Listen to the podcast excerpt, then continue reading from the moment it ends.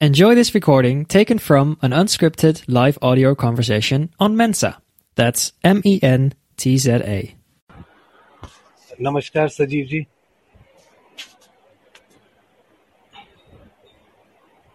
नमस्ते मांशु भाई हेलो मौसम नमस्कार अरुण जी कैसे हैं? नमस्कार मौसम।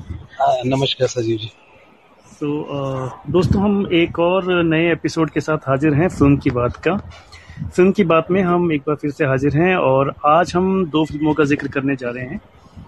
एक फ़िल्म जो है बहुत ही कलात्मक है बहुत ही अलग हटकर एक प्रयास है इसके अंदर। उसमें हमारे साथी अरुण काला जी ने भी एक भूमिका निभाई है उसमें। और अभी रिसेंटली हमारी रेडियो प्ले इंडिया की टीम ने मिलकर इस फ़िल्म को, इसका प्रीमियर देख, देखने, देखा है हम लोगों ने। तो आज हम एक इस फ़िल्म के, इसके बाद बात कर जिसका नाम है घोड़े को जलेबी खिलाने ले जा रही हूँ।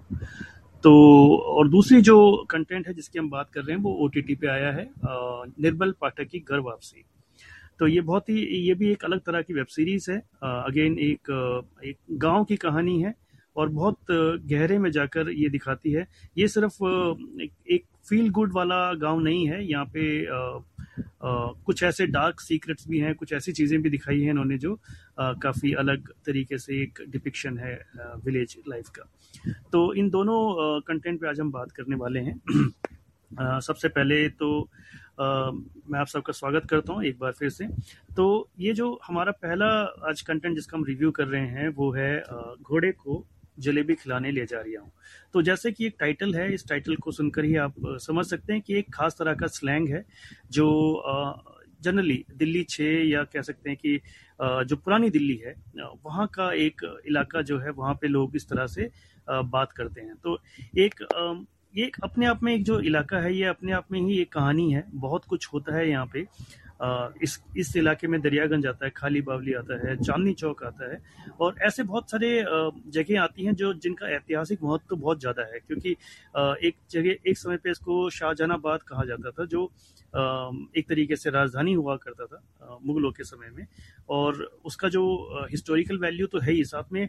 आज के समय में अगर हम देखेंगे तो बहुत सारे एक मल्टी कल्चरल जो एक एक समागम जो है वो हमें यहाँ देखने को मिलता है। तो अनामिका अक्सर जो है इस फ़िल्म की निर्देशिका हैं और उन्होंने वो कह सकते हैं कि आप ये दो घंटे की जो फ़िल्म है, ये हमें इसी इलाके की एक सैर पर लेके जाती है, जहाँ भीड़ भाड़ भीड़ भाड़ भरी तंग गलियाँ हैं आपको और बहुत सारे अलग अलग तरह के काम करने वाले लोग यहाँ मिल जाएँगे। तो इसमें क्या है कि चार कैरेक्टर्स इन्होंने मेनली यूज़ किए हैं। एक तो रघुवीर यादव ने एक कैरेक्टर प्ले किया है जो कि मूल रूप से मिठाई बनाने वाले हैं। लेकिन कभी कभी जो है ये मिर्ज़ा गालिब का वो बन जाते हैं अवतार बन जाते हैं और तो कभी जो है अ, भविष्यवक्ता भी बन जाते हैं वो। और इसी तरह से हम देखते हैं कि एक के गोपालन ने जो कैरेक्टर प्ले किया है वो केरल से आए हैं वो दुबई जाना चाहते थे लेकिन बाई चांस वो यहाँ पे आके फंस गए और यहीं के होके रह गए। एक लेबर है वो, लेकिन लेबर लेबर लीडर बनना चाहते हैं। वो, उनका उनका सपना वो है, कह सकते हैं। और एक लोकेश जैन है जो बिल्कुल सफ़ेद कुर्ते पजामे में घूमते हैं और बड़े तहजीब और अदब के साथ जो है वो जो विदेशी टूरिस्ट होते हैं, उनको पुराना जो पुरानी दिल्ली की जो एक कैफियत है, उससे रूबरू करवाते हैं। जो मतलब जो राजा थे, उन, उनका वो कहाँ जाते थे, उनकी बावलियाँ कैसी थी और ये सब चीज़ें मतलब बहुत जो ऐतिहासिक चीज़ें और बहुत प्यारे शब्दों में वो समझाते हैं लोगों को। उनके उनके जो डायलॉग्स हैं बड़े प्यारे लिखे गए हैं। और इसी तरह से हम जो इन तीनों को तीनों को जोड़ता है एक हमारा जो मेन कैरेक्टर है जो रवि उनका नाम मुझे याद नहीं आ रहा। हाँ रविंद्र साहू रविंद्र साहू हाँ। तो रविंद्र साहू जो है वो लीड में है इस इसके अंदर और वो एक तरीके से पिक पॉकेट का रोल कर रहे हैं। लेकिन पिक पॉकेट होने के साथ साथ कभी वो अ, कुछ ही बन जाते हैं। कि वो एक ट्रम्पट प्लेयर भी हैं किसी बैंड के अंदर जो उनका शादियों का जो बैंड होता है, उसके अंदर एक ट्रम्पट प्लेयर है। तो ऐसे मल्टीपल जॉब करते हैं। जनरली इस एरिया में लोग आप देखेंगे तो मल्टीपल जॉब करते हैं। तो रविंद्र साहू भी इसी तरह से मल्टीपल जॉब करते हैं। और जब उनको लगता है कि ये जो टूरिस्टों को अट्रैक्ट करने वाला जो धंधा है, इसमें इसमें काम अच्छा है तो वो डिसाइड करते हैं कि वो दिल्ली का असली चेहरा दिखाएँगे। मतलब जो कोई देखना नहीं चाहता, वो दिखाएँगे। तो जो बहुत सारे जो टूरिस्ट आते हैं ऑफेंडेड भी हो जाते हैं। एक एक तो डायलॉग उसके अंदर आता है कि अ, मैं इससे अच्छा मैं इससे इनसे इनको सेव करने से बेटर है कि मैं पोलर बियर्स को सेव सेव कर लूँ तो वो सच्चाइयाँ दिखाता है कि जो भी एक जो एक कॉपरेट वर्ल्ड का एक होता है कि उनका जो सीएसआर होता है उसको मेंटेन करने के लिए वो क्या क्या करते हैं। तो वो सब चीज़ें जो है वो भी इन्होंने बहुत मतलब निर्देशक ने ये कोशिश ज़रूर करी है कि बहुत सारे जो एलिमेंट्स हैं उनको उनको छुआ जाए बहुत तरीके से, क्योंकि इसमें आप देखते हो, जो बहुत एक ऐसी क्लास को देखते हो जिसके बारे में कोई बात नहीं करना चाहता। जैसे आप भिखारियों को देखते हो हॉकर्स को देखते हो माइग्रेंट्स जो लेबर होते हैं, उनको देखते हो, नाली साफ़ करने वाले आपको दिखेंगे, कूड़ा बीनने वाले आपको दिखेंगे। तो ये ये लोग ऐसे लोग हैं जो जो कोई भी सपना नहीं देखते। मतलब एक डायलॉग इसके अंदर आता है कि वो अगर आपको एक करोड़ मिल जाए तो क्या करोगे? तो वहाँ पे हम देखते हैं कि जो रविंद्र साहू का जो कैरेक्टर है वो बताता है कि अगर मुझे एक करोड़ मिल जाए तो मैं बहुत कुछ अच्छे अच्छे काम करूँगा।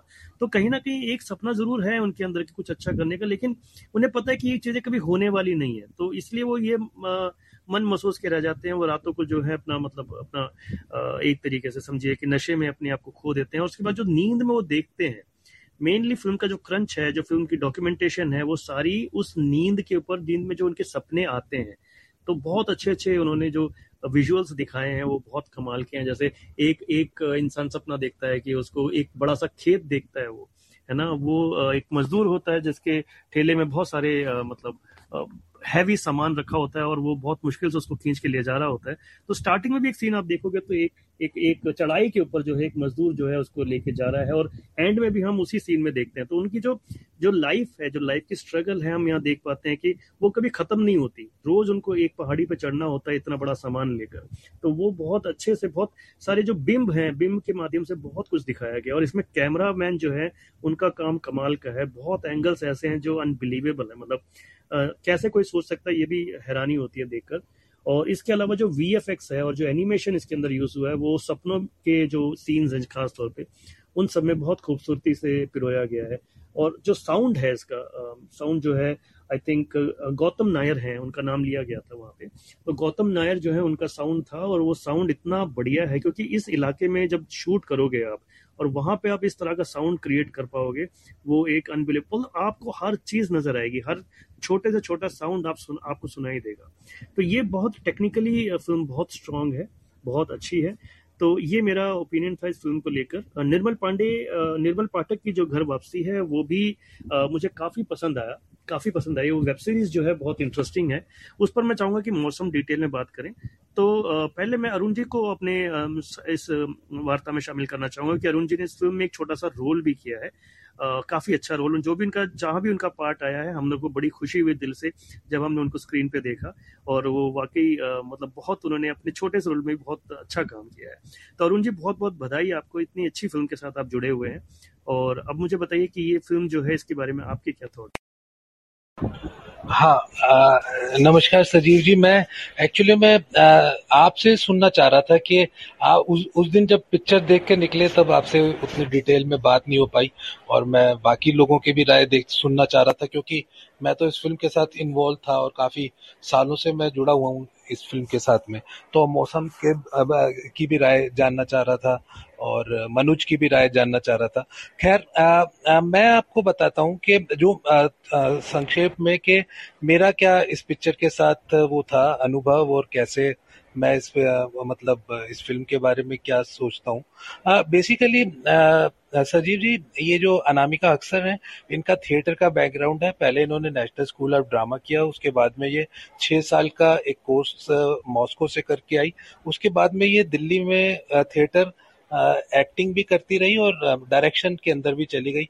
और ये टीचिंग के direction as a direct direction की टीचर भी इन्होंने दिल्ली के अंदर काफ़ी अपना जो है ना एक नाम कमाया और इसके, इनके जो कई मतलब हज़ारों जो स्टूडेंट्स हैं, वो अब इनको अपना प्यार दे रहे हैं थ्रू अपनी पोस्ट डाल रहे हैं और मतलब बाय माउथ पब्लिसिटी इसकी इतनी हो गई है और मतलब ना सिर्फ़ इनके स्टूडेंट्स बल्कि इनके कोलीग्स भी, जैसे वहाँ पे मुंबई में नसीरुद्दीन शाह साहब, सईद मिर्ज़ा साहब और और यंग जनरेशन में स्वरा भास्कर और रिचा चड्डा अली जाफ़र, ये सब लोग आए सपोर्ट दिखाने के लिए। इससे पहले किरण राव उसके बाद में अनुराग कश्यप सबने सबने जो है ना इस फ़िल्म की इतनी तारीफ़ करी है और और वाकई फ़िल्म में दम भी है जो फ़िल्म संडेंस के लिए सिलेक्ट हो, हो रही है तो उसके अंदर ऑब्वियसली कुछ दम होगा।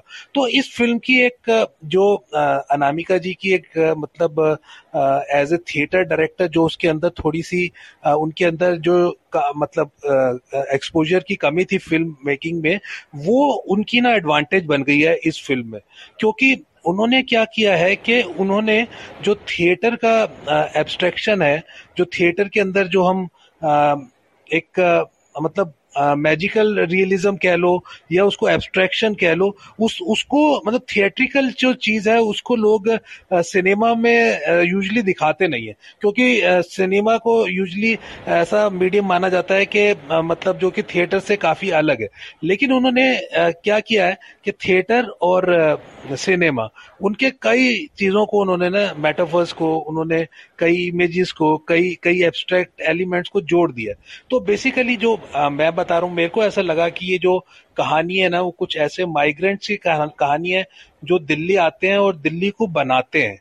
और और और उनकी तरफ़ हम कभी ध्यान ही नहीं देते।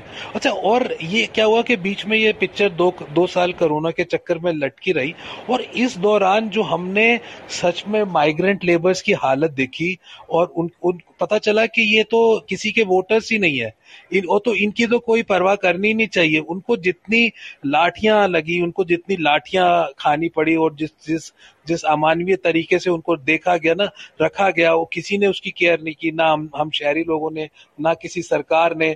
उसके बाद में अभी पता चला कि उनकी तो उनकी तो साइकिलें ही बेच दी। बाईसाइकिल डे के अगले दिन ये मेरे पास खबर आई कि उनकी 21 लाख में साइकिलें नीलाम कर दी गई जो पकड़ी थी। तो इससे अफसोसनाक बात क्या होगी कि ऐसे माइग्रेंट्स के बारे में जो है, हम किसी का वो नहीं रखते। तो उनकी जो स्टोरी है तो ये जो माइग्रेंट दिल्ली में आ रखे हैं, ये ऐसा है कि अपने पास को ज़्यादा याद नहीं कर सकते क्योंकि वो गाँव छोड़ के आए हैं। उनका प्रेजेंट अभी सिक्योर नहीं है कि वो क्या करेंगे क्या नहीं करेंगे। आज आ, रोज निकलते हैं अपना कुआँ खोदने के लिए और क्या काम मिलेगा क्या नहीं मिलेगा उसके चक्कर में रहते हैं। और भविष्य के बारे में ये कुछ आ, उनका निश्चित नहीं है क्योंकि मतलब प्रेजेंट ही उनका इतना इनसिक्योर है। तो वो एक तरह के ना मतलब सस्पेंशन में लटक रहे हैं। और सजीव जी अगर आपको याद हो एक सीन है उसमें बहुत सारे लोग जो है मतलब बहुत सारे कफन में वाइट कफन में लटक रहे हैं। वो एक मतलब एक एब्स्ट्रैक्ट शॉट है जो कि मतलब बिल्कुल ही अलग है रियल रियल है रियल नहीं है, लेकिन वो एक सपना है किसी का, किसी एक क्लास का। तो वो वो वो एक स्थिति है, जो इन माइग्रेंट लेबर्स की है। तो जैसा कि वो अनामिका जी ने बताया कि उन्होंने कोशनेर तैयार किया था और उसके अंदर उन्होंने वहाँ पे जितने भी लोग काम कर रहे हैं अलग अलग जिस तरह के भी जो जो कोई हॉकर है, कोई जो है इलेक्ट्रीशियन है, कोई मैजिशियन है, कोई बार्बर है, कोई कोई कोई मतलब ऐसा है कि वो जैसे दूसरे कलाकारों की आवाज़ निकालता है और कुछ गालिब की हवेली के अंदर कुछ कलाकार हैं जो गालिब को इम्पर्सनेट करते हैं। ऐसा ही वहाँ पे जामा मस्जिद की सीढ़ियों पे जैसे वहाँ पे कवाली चल रही है। तो कुछ ऐसे करेक्टर्स हैं जो, जिनको टूरिस्ट को दिखाने के लिए वहाँ पे किसी को कोई करेक्टर बना दिया गया है और टूरिस्ट उसको देखकर वो मतलब उस उस जगह की जो है, वो मज़े ले रहे हैं। तो ये सब पूरी, जो जो, जिस तरह से ये वर्ल्ड सिटी दिखाई है और वर्ल्ड सिटी के अंदर किस तरह से ये ट्रैप्ड है, वो कैमरा ने उसको कैसे पकड़ा और कितनी मतलब कम लाइट्स के अंदर उसको शूट किया गया है, ताकि वो एक मतलब एक जो मतलब कहते हैं कि एनक्लोज स्पेस का एक जो वो आ सके। फील आ सके। तो ये सब करके इन्होंने इस तरह का एक चीज़ बनाई है और इसके अंदर काफ़ी हद तक रोल मेरे को सिनेमाटोग्राफर और साउंड डिज़ाइनर और प्लस एडिटर। क्योंकि ऐसी ऐसी फ़िल्मों में, सजीव जी, जब आपके पास में नॉन लीनियर नैरेटिव होता है, जिसके अंदर कोई स्टोरी ना तो शुरू होती है, ना ना ना मिडल होता है, ना एंड होता है। तो ऐसे नॉन लीनियर स्ट्रक्चर के अंदर एडिटर का रोल बड़ा इंपॉर्टेंट हो जाता है कि वो किस तरह से आपको एक पिक्चर को एक रूप दे, कि आपको कुछ समझ में आए कि हम ऑडियंस को कि ये एक्चुअली में है किसके बारे में। तो उन्होंने इतनी. ये जो ये जब पिक्चर पहली बार जब इनकी बनी थी और कट कटी थी तो ये साढ़े पाँच घंटे की पिक्चर हो, हो गई थी सजीव जी और उसके बाद में फिर ये एडिटर ने अपना बैठ के और किस तरह से उसको करा आप समझ सकते हैं कि इसको लगभग ढाई घंटे के अंदर समेटना और वो भी हमारे को ताकि वो सब चीज़ों का वो आभास हो सके कि इसके अंदर एक्चुअली में निर्देशक और लेखक कहना क्या चाह रहे हैं तो बातें तो और भी कही है तो अभी मैं बाकी लोगों के लिए देता हूँ टाइम अगर वक्त मिला तो अपना एक्सपीरियंस भी इसके अंदर सुनाऊँगा। जी, अरुण जी, ज़रूर सुनाइएगा। और जो मेटाफोर की आपने बात करी है ना, जिस तरह से जो सपनों के मेटाफोर खास तौर पे दिखाए गए हैं, जैसे एक वो लाशों वाला दिखाया है, उसमें आप देखोगे कि जब लाशों वाला सीन देखते हैं तो रघुवीर यादव एकदम उठकर बैठ जाते हैं और उन्हें कहता है कि मेरा पोता किसी मुसीबत में होगा यू नो वो एक डायलॉग जो है, उनकी पूरी कहानी, उनकी पूरा एक उनका बैकग्राउंड सब खोल के रख देता है। इसी तरह से हम देखते हैं कि कई लोग जब सो रहे होते हैं तो उनके सपनों में पानी आता है।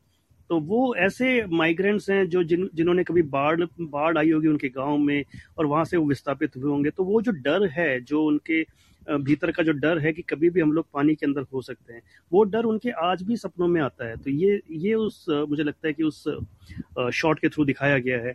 मतलब बहुत कुछ है इंटरप्रिटेशन करने के लिए, क्योंकि डायरेक्टर ने बहुत ओपन छोड़ा इन चीज़ों को कि आप आप जज करें कि आप, क्या सोच रहे हैं इस चीज़ को लेकर। और ये मुझे लगता है कि एक बहुत अच्छी खूबी होती है। जैसे हम एक कविता लिखते हैं या कोई एक अच्छी पेंटिंग होती है तो उसको देखने वाले की हर किसी की इंटरप्रिटेशन अलग अलग हो सकती है। तो मुझे लगता है कि यहाँ ये चीज़ बहुत ओपन छोड़ी गई है और ये एक मुझे इस फ़िल्म में बहुत बेहतरीन चीज़ लगी। तो थोड़ा सा हम निर्मल पाठक की घर वापसी पे बात कर लेते हैं। मौसम अगर आप तैयार हैं तो प्लीज़ अनम्यूट फ़िल्म की बात के सभी श्रोताओं को मेरा नमस्कार। निर्मल पाठक की घर वापसी पे मुझे अपनी बात रखनी है। तो ये जो सीरीज़ है सोनी लिप पे रिलीज़ हुई है ये सीरीज़ और ये जो कहानी है, बिहार के बक्सर की कहानी को दिखाती है। सिर्फ़ फ़िल्म में कई सीन्स ऐसे हैं, कुछ इंसिडेंट ऐसे जो कि लगता है कि ये सारी चीज़ें तो अभी नहीं होती है, लेकिन कुल मिलाकर कहें तो ये सीरीज़ जैसे नॉर्मली किसी भी वेब सीरीज़ की हम बात करते हैं तो एक तो उसका कोई किसी एरिया का या किसी कहानी का हम निगेटिव पार्ट को लेके उसको पेश करती है वो सीरीज़ या फिर पॉजिटिव पार्ट की बात करते हैं। गाँव की कहानियों की जब बात आती है, जैसे हम पंचायत जैसे सीरीज़ की बात करें तो वहाँ होता है कि कहानी गाँव के एक पॉजिटिव वे में वहाँ दिखाया जाता है, लेकिन निर्मल पाठक की घर वापसी जो है गाँव की हार्श रियलिटी जो है या फिर जो फैमिली के अंदर ज्वाइंट फैमिली के अंदर जो थोड़ी सी निगेटिविटी होती है या जो क्लेश होता है उन सारी चीज़ों को दिखाते हुए भी बहुत ज़्यादा पॉजिटिविटी देती है कि किस तरीके से कोई आ, कोई जो है वो चौदह पंद्रह सालों बाद वापस गाँव लौटता है और उसका जो कनेक्शन होता है गाँव के साथ। आप सीरीज़ देखेंगे तो एक एक कनेक्शन सा फील होगा। अगर आप गाँव के रहने वाले तो आपको एक अलग तरीके का कनेक्शन फील होगा और इसकी सबसे बड़ी खासियत जो मुझे लगी, जो इसके संवाद हैं, वो जो भोजपुरी में संवाद कहे जाते हैं, जो उसकी माँ के द्वारा, जब वो लड़का, जब वो लीड एक्टर कहता है कि जब मुझे मेरे बाबूजी लेकर जा रहे होते हैं गाँव, तब तुम हमारे साथ क्यों नहीं आती हो? तो वो फिर वो वही आइडियोलॉजिकल जो बातें होती हैं गाँव में, जो ज्वाइंट फैमिली में अक्सर कही जाती है कि हम घर छोड़ के चले जाते हैं तो घर टूट जाता वो भोजपुरी में ये लाइन्स कहती है। तो ये जो डायलॉग्स हैं, इसकी जान है और इसके गाने और जो शॉट लिए गए हैं इस फ़िल्म में, जो फ़िल्म सीरीज़ की शुरुआत होती है ट्रेन वाला सीन जो है, वो बिल्कुल बिल्कुल वैसा ही लगता है जब वो ट्रेन से कूदता है और फिर ट्रेन में उसका बैग चोरी होना, तमाम इंसिडेंट जो है वो बिहार, जैसे ही आप मुगल सराय क्रॉस करते हैं, अब तो खैर उसका नाम दीनदयाल उपाध्याय हो गया तो उस स्टेशन को क्रॉस करते हैं तो ये आज भी कहा जाता है कि आपने दीनदयाल उपाध्याय स्टेशन क्रॉस कर कर लिया तो आप सतर्क हो जाए, आपका बैग चोरी हो सकता है, आपके जूते चोरी हो सकते हैं, अक्सर ही होता है। क्योंकि मैं ट्रैवल करता रहता हूँ तो ये ये मतलब बहुत रियलिटी वाली चीज़ें दिखाई है, लेकिन वो जो इंसिडेंट दिखा रहे हैं उस सीरीज़ में कि बंदूक लेके और बंदूक लहराना और वो सब करना, वो शादियों में होता है, लेकिन नॉर्मली अब नहीं होता है। लेकिन इस सीरीज़ में दिखाने की कोशिश की गई है शायद उस एरिया को आइडेंटिफाई करने के लिए या उसको दिखाने के लिए इस तरीके से चीज़ें की गई है। बट बहुत अच्छे से लिखा गया है सीरीज़ और काफ़ी अच्छी सीरीज़ है। अभी पिछले सर्कल में भी हम लोग बातचीत कर रहे थे इस सीरीज़ के गानों के ऊपर। तो आ, मेरा तो यही ओपिनियन है कि सर सर सबको ये सीरीज़ देखनी चाहिए और सीरीज़ काफ़ी अच्छी है। बिल्कुल बिल्कुल मौसम। और इसको डेफिनेटली हम भी रिकमेंड करेंगे। अगर आप सैटरडे संडे आपके पास हैं तो आप इसको छः एपिसोड की सीरीज़ से ज़्यादा लंबी नहीं है। आप आसानी से देख सकते हैं। इसमें जो जो मेन लीड वाले जो एक्टर हैं, उनका काम तो अच्छा है ही, लेकिन जो उनकी मदर का रोल जिन्होंने किया है ना वो उनको हम काफ़ी सारी फ़िल्मों में और सीरीज़ में देख चुके हैं पहले भी। पर मुझे लगता है कि ये उनका शायद अब तक का बेस्ट परफॉर्मेंस है। इससे पहले वो केदारनाथ में भी नज़र आई थी फ़िल्म जो केदारनाथ आई थी उसमें भी बड़ा अच्छा काम किया था उन्होंने। But she is really wonderful actress उन्होंने बहुत अच्छा काम किया। अलका अलका अमीन की बात कर रहे हैं शायद अमीन हाँ बिल्कुल अलका अमीन। बहुत बहुत शानदार रोल किया उन्होंने बहुत इसमें इसमें इस इसमें उनके चाचा के रोल में पंचायत में जो विधायक जी हैं वो भी हैं। हाँ, हाँ, और उनका भी कैरेक्टर बड़ा सही है। हाँ प्रकाश झा प्रकाश झा।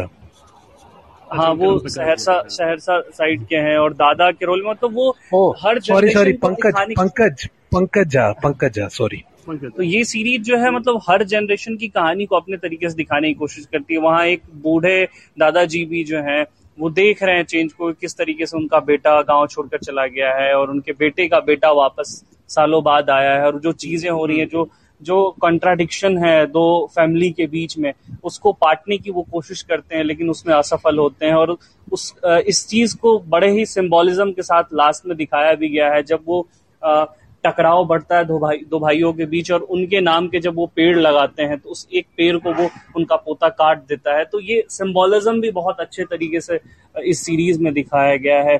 वहीं दूसरी तरफ़ जो भाई की फैमिली मतलब तीन जनरेशन है, तीनों जनरेशन की कहानी को बहुत अच्छे तरीके से और अच्छे सिम्बोलिज्म के साथ पेश किया है इस सीरीज़ ने।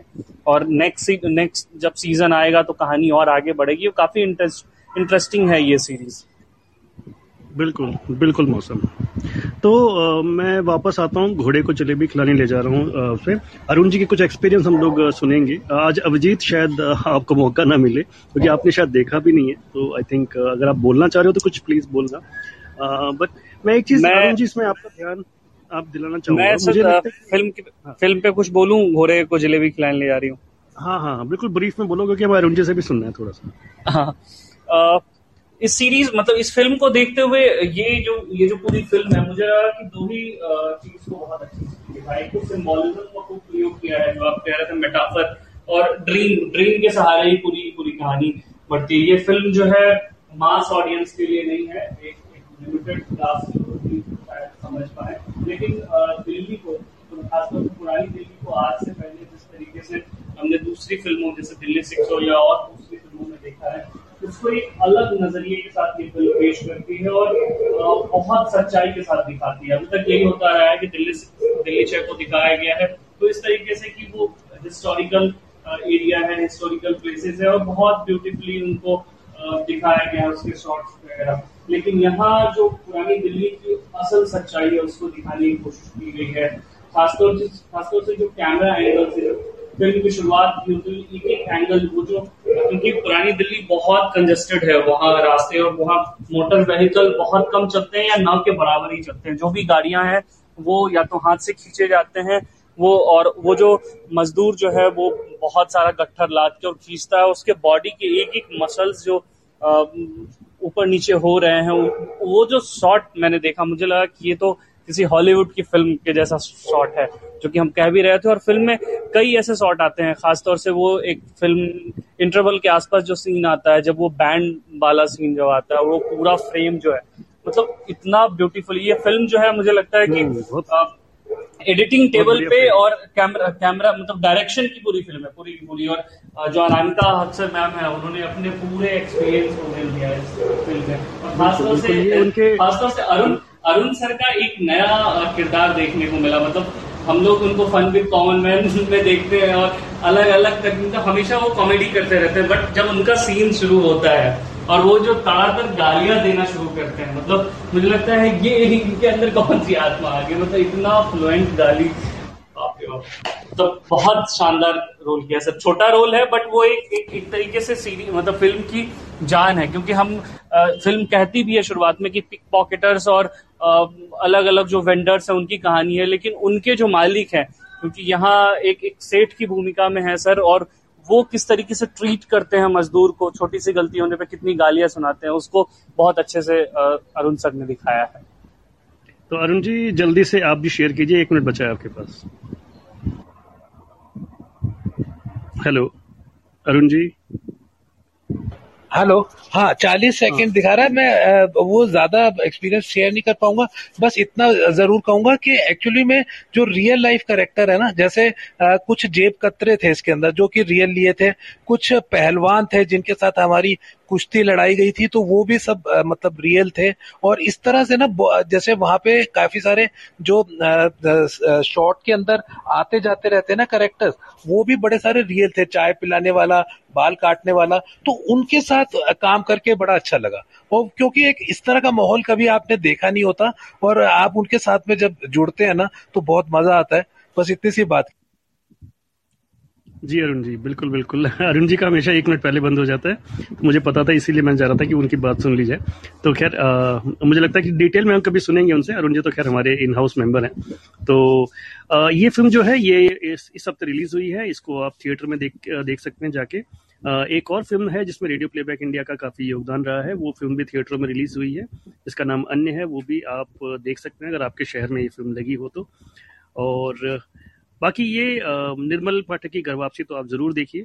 ये आपके ओटीटी पे अवेलेबल है अमेजोन प्राइम नहीं ये शायद सोनी लिव पे अवेलेबल है तो आप इसको देख सकते हैं।